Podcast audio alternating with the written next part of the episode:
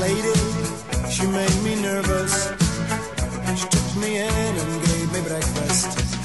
And she said, Do you come from a land down under?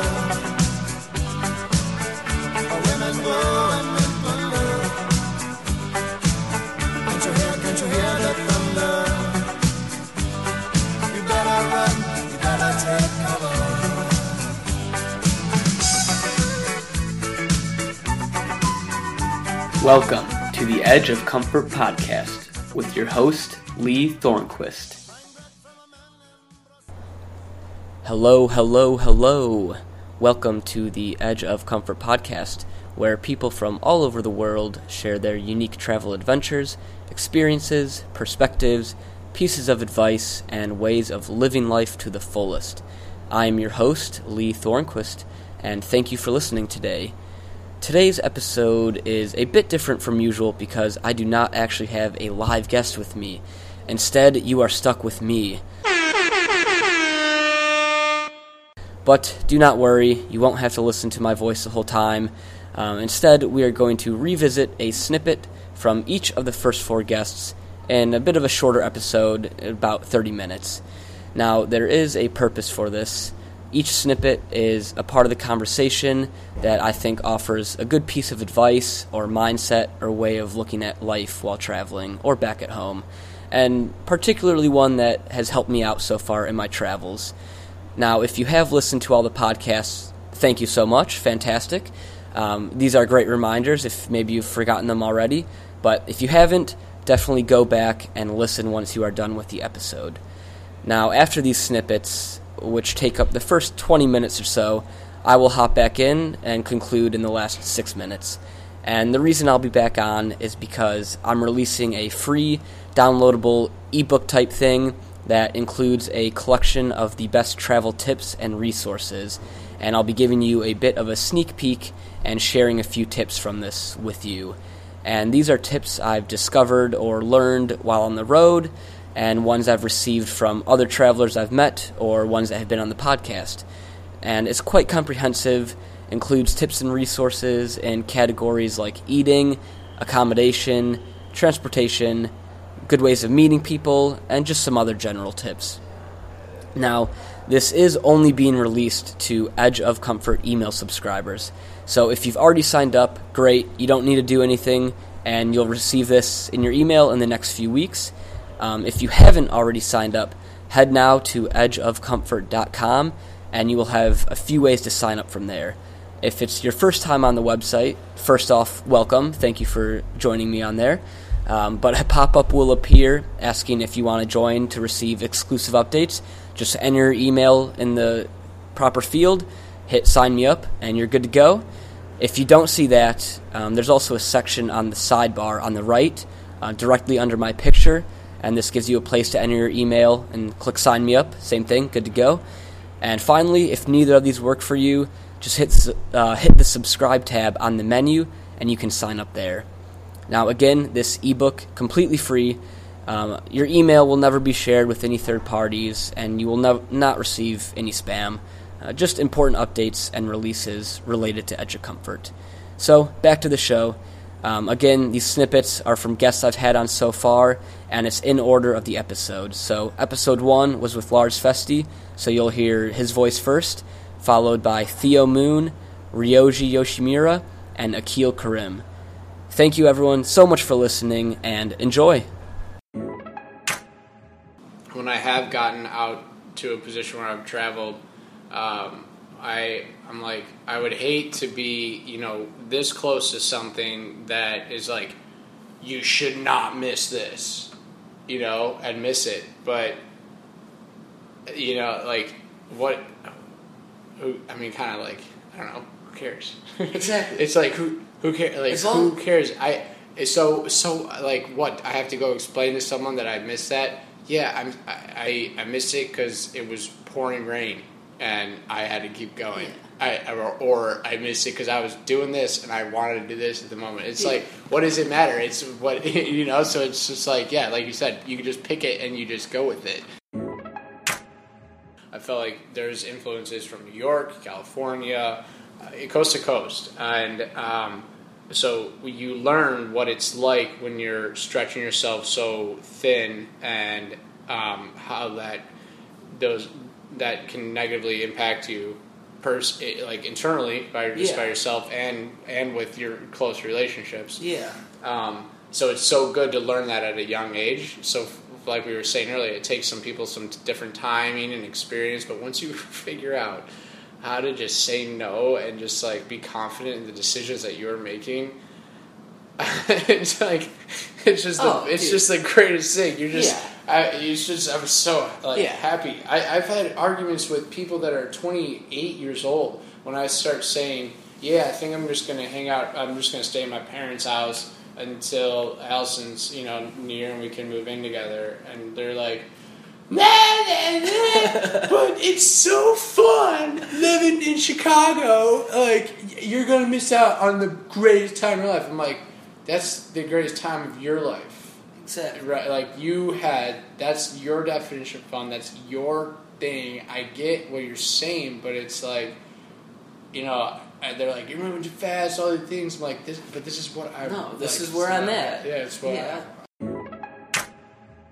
One of your recent posts on Instagram, it was a picture of an old payphone, and you talk a little bit about um, kind of the problem with cell phones and always looking down at your screen, and then the importance of being present.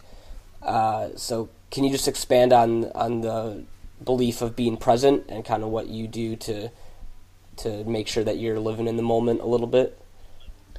Yeah, I read an article, and the premise of it was that the cameras and cell phones have gotten so good that you know people are recording billions and billions of hours worth of videos, but there's a unique phenomenon that's happening. It's when you use your cell phone to record an event, people don't remember it as much as people who just were present and were in that moment you know, and it, it reminded me of this iPhone commercial that came out during Christmas, and it was this kind of loner kid, and he was just walking around with his head in his camera, uh, his head in his cell phone, and like his family was were kind of looking at him weird, like why isn't he getting involved?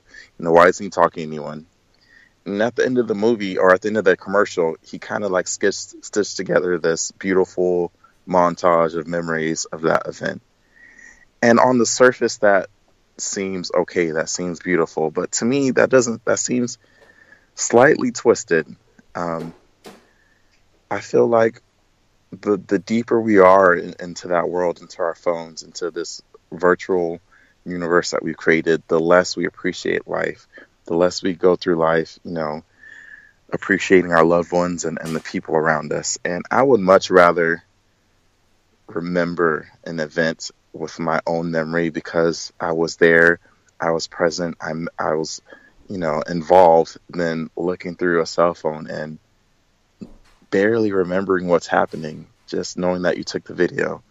You know, so that was this actually has been a big movement for me this year. So like when I do things with like sitting down with my friends and having coffee or something, you know, I'll always turn my phone off. Um, and I don't pressure my friends to do the same thing, but I find they, they, they will do the same thing also. And it, it just helps bring a closeness, you know, that I feel people once had um, before all these distractions. And I think a lot of times when you're going through life, um, I don't know if I mentioned it or not in the post, but I live by the beach. And sometimes I will go months at a time without going to the beach. And one day I'll finally end up going and I think in my head, why don't I do this often? Like this is like the best thing for my soul. Like just listening to the oceans crash and feeling the breeze and the sand and I wonder like how could I go months at a time without doing this, without appreciating this?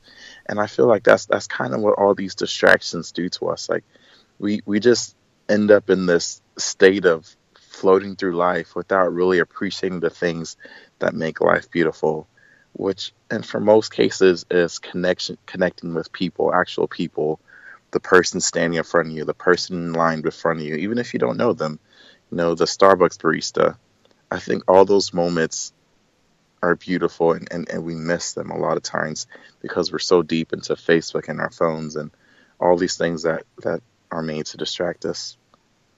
What would you recommend to someone who maybe hasn't um, heard about this before or hasn't practiced or consciously been aware of kind of being present and and uh, I guess what would you recommend for someone to get started with that if they want to experiment with it and see if they if they find a difference in their life because of it? I would think I would say for Pura Vida the the thing first thing I would recommend is try to live a lifestyle of being appreciative.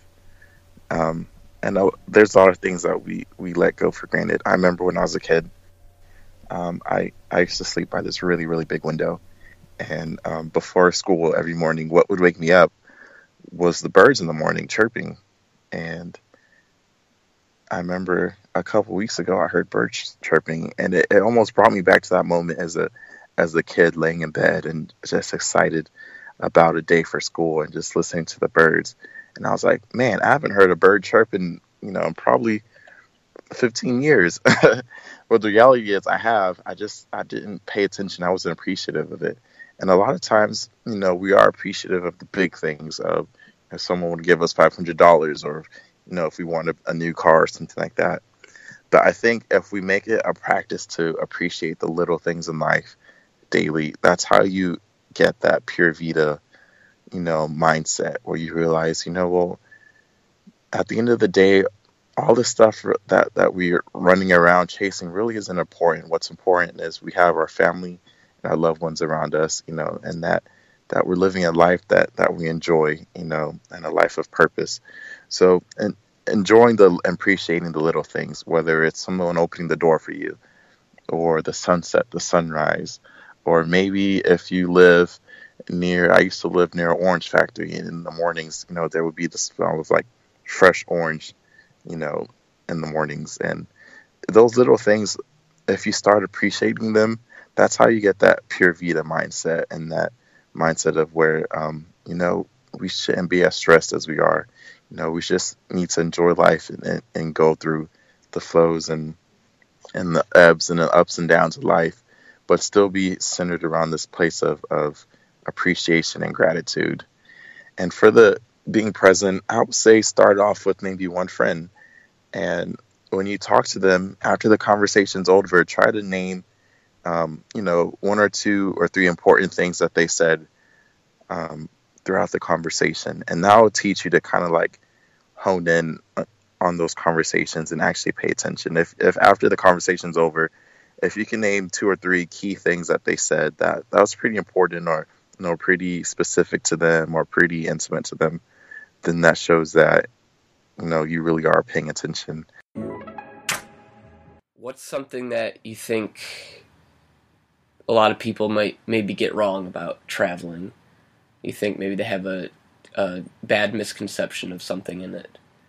Um, misconception like uh, in Japan, like always, uh, people say to me like, uh, "You just uh, hanging out and then like you know going travel, you know, and then it seems fun, but it's not always fun, you know. Obviously, like it's always uh, especially when you're alone, like by yourself, you have to like you know, like like manage your budget and then think about like think about like you know plan and then what what you want what you want to do and uh, yeah like sometimes it can be tiring you know as I said and uh, but after all the work you've done and then it's uh, it's worth it it's like after coming back from my travel I know how to like be back in the country, I know how to cook already. I know how to.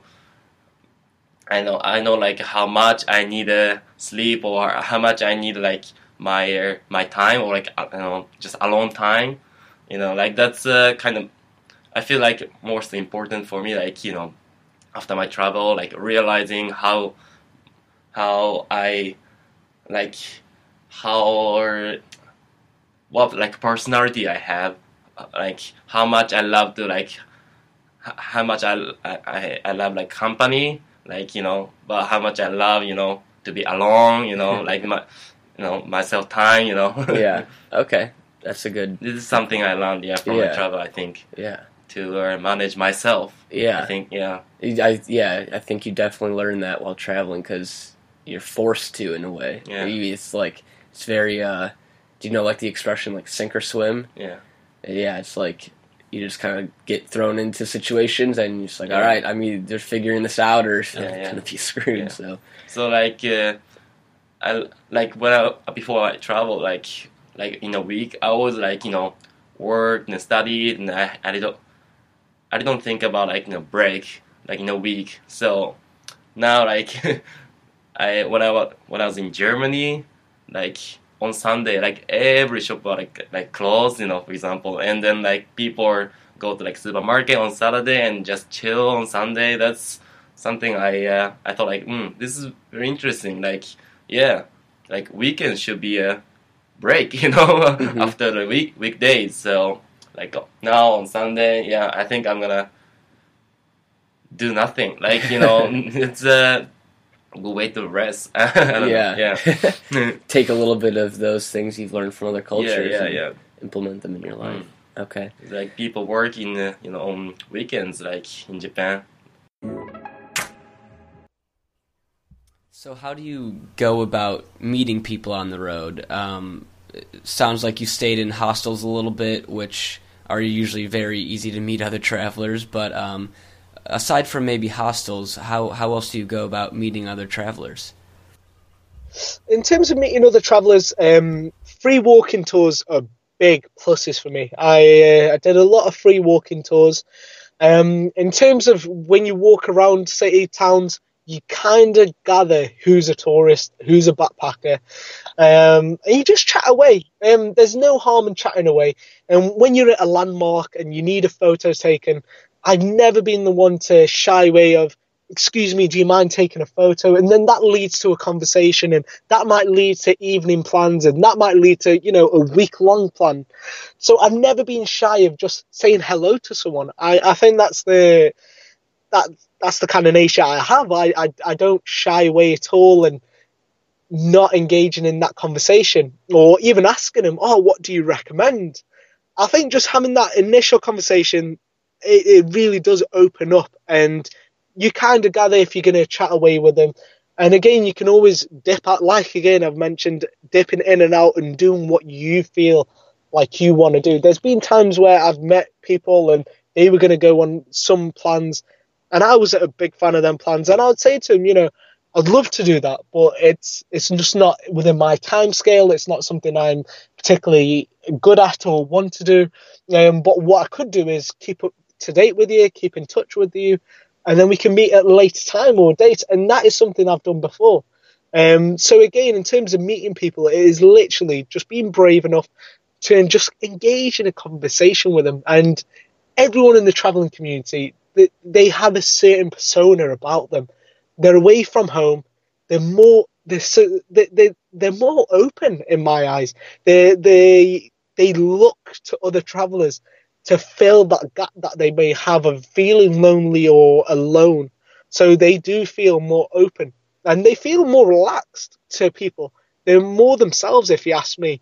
Um, so again, I feel it's much easier engaging in conversations when you're on the travels than when you're back at home or you, you know you're doing your nine till five shifts and no one really wants to talk. They just keep themselves to themselves. So I feel like when you're on travels, when you're on the travels, you're much easier to have a conversation or engage with people. Do you have any sort of philosophy while traveling? Um, and maybe this is if if it has been maybe constant throughout your travels, if you do have one, or did you develop one as you as you went about your travels? The philosophy behind traveling, for me, I think there's many parts, and the part that I really want to come across is it opens you up completely.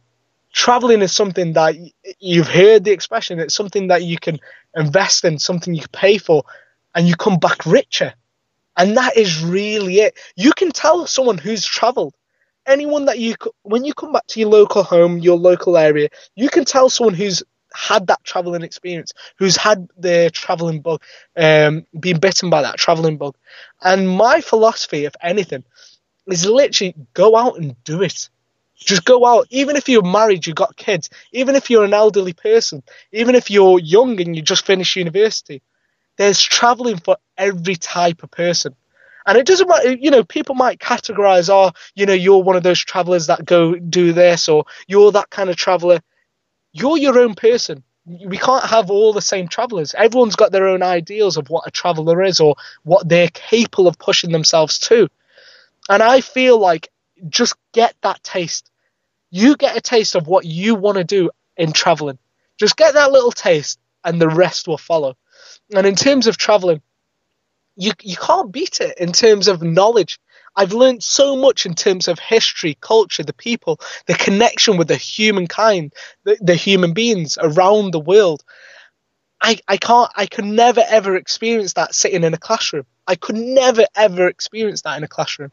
And I think that is something that people do need to understand. I think that is a part of life.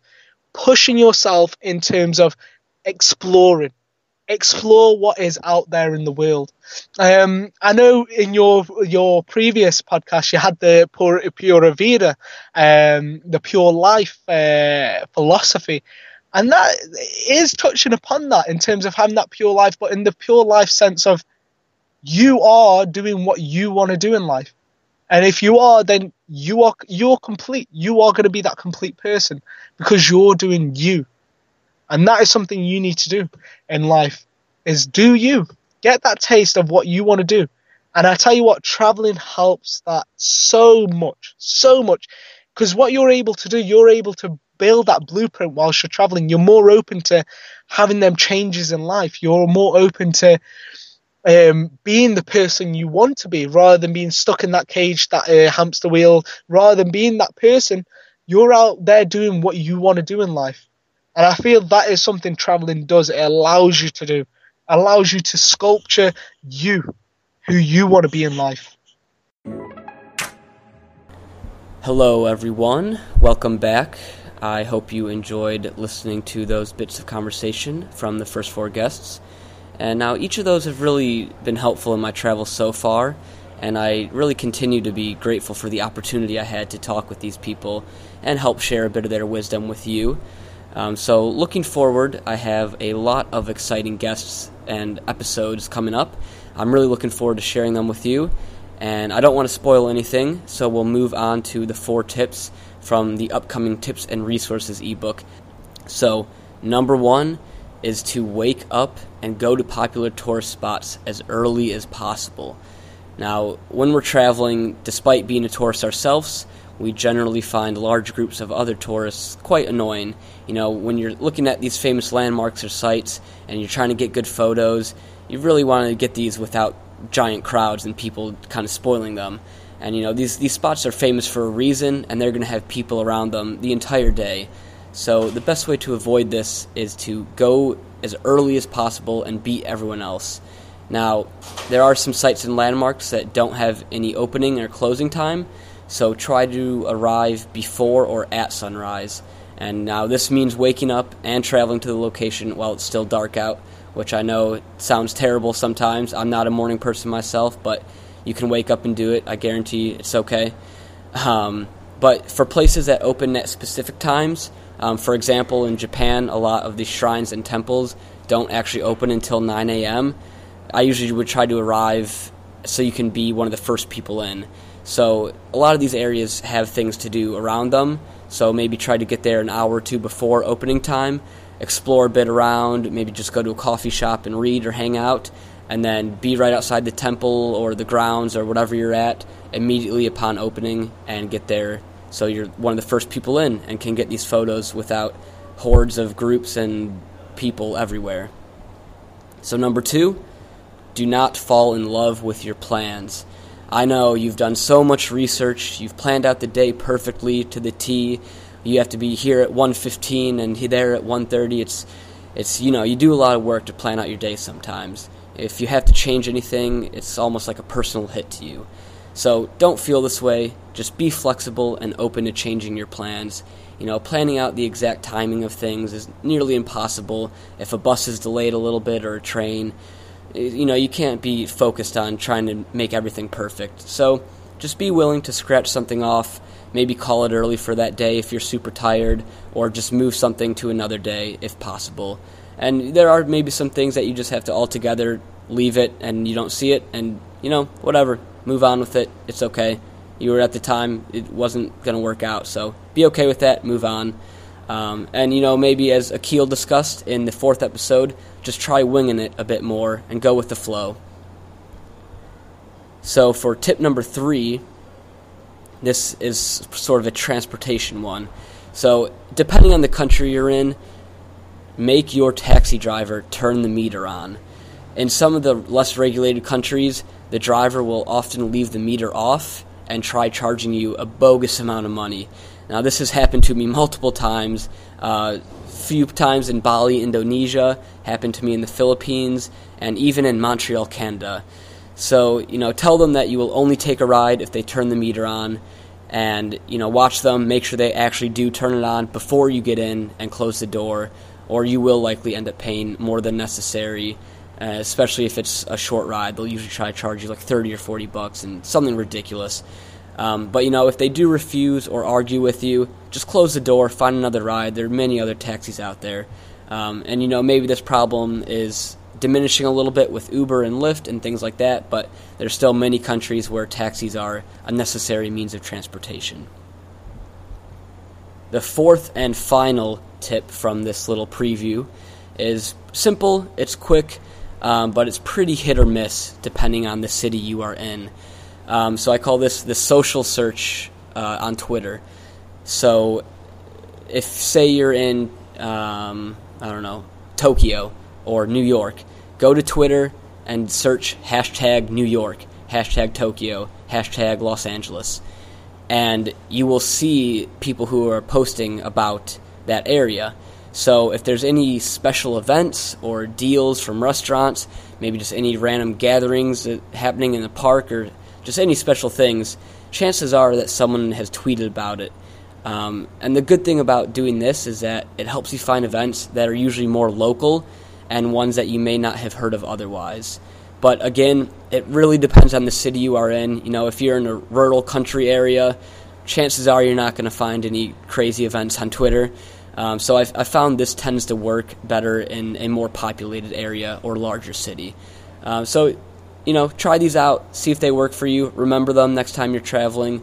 Um, this is all the preview for now, but remember to head to edgeofcomfort.com, sign up for emails if you haven't done so already, and stay tuned for new episodes and content coming your way.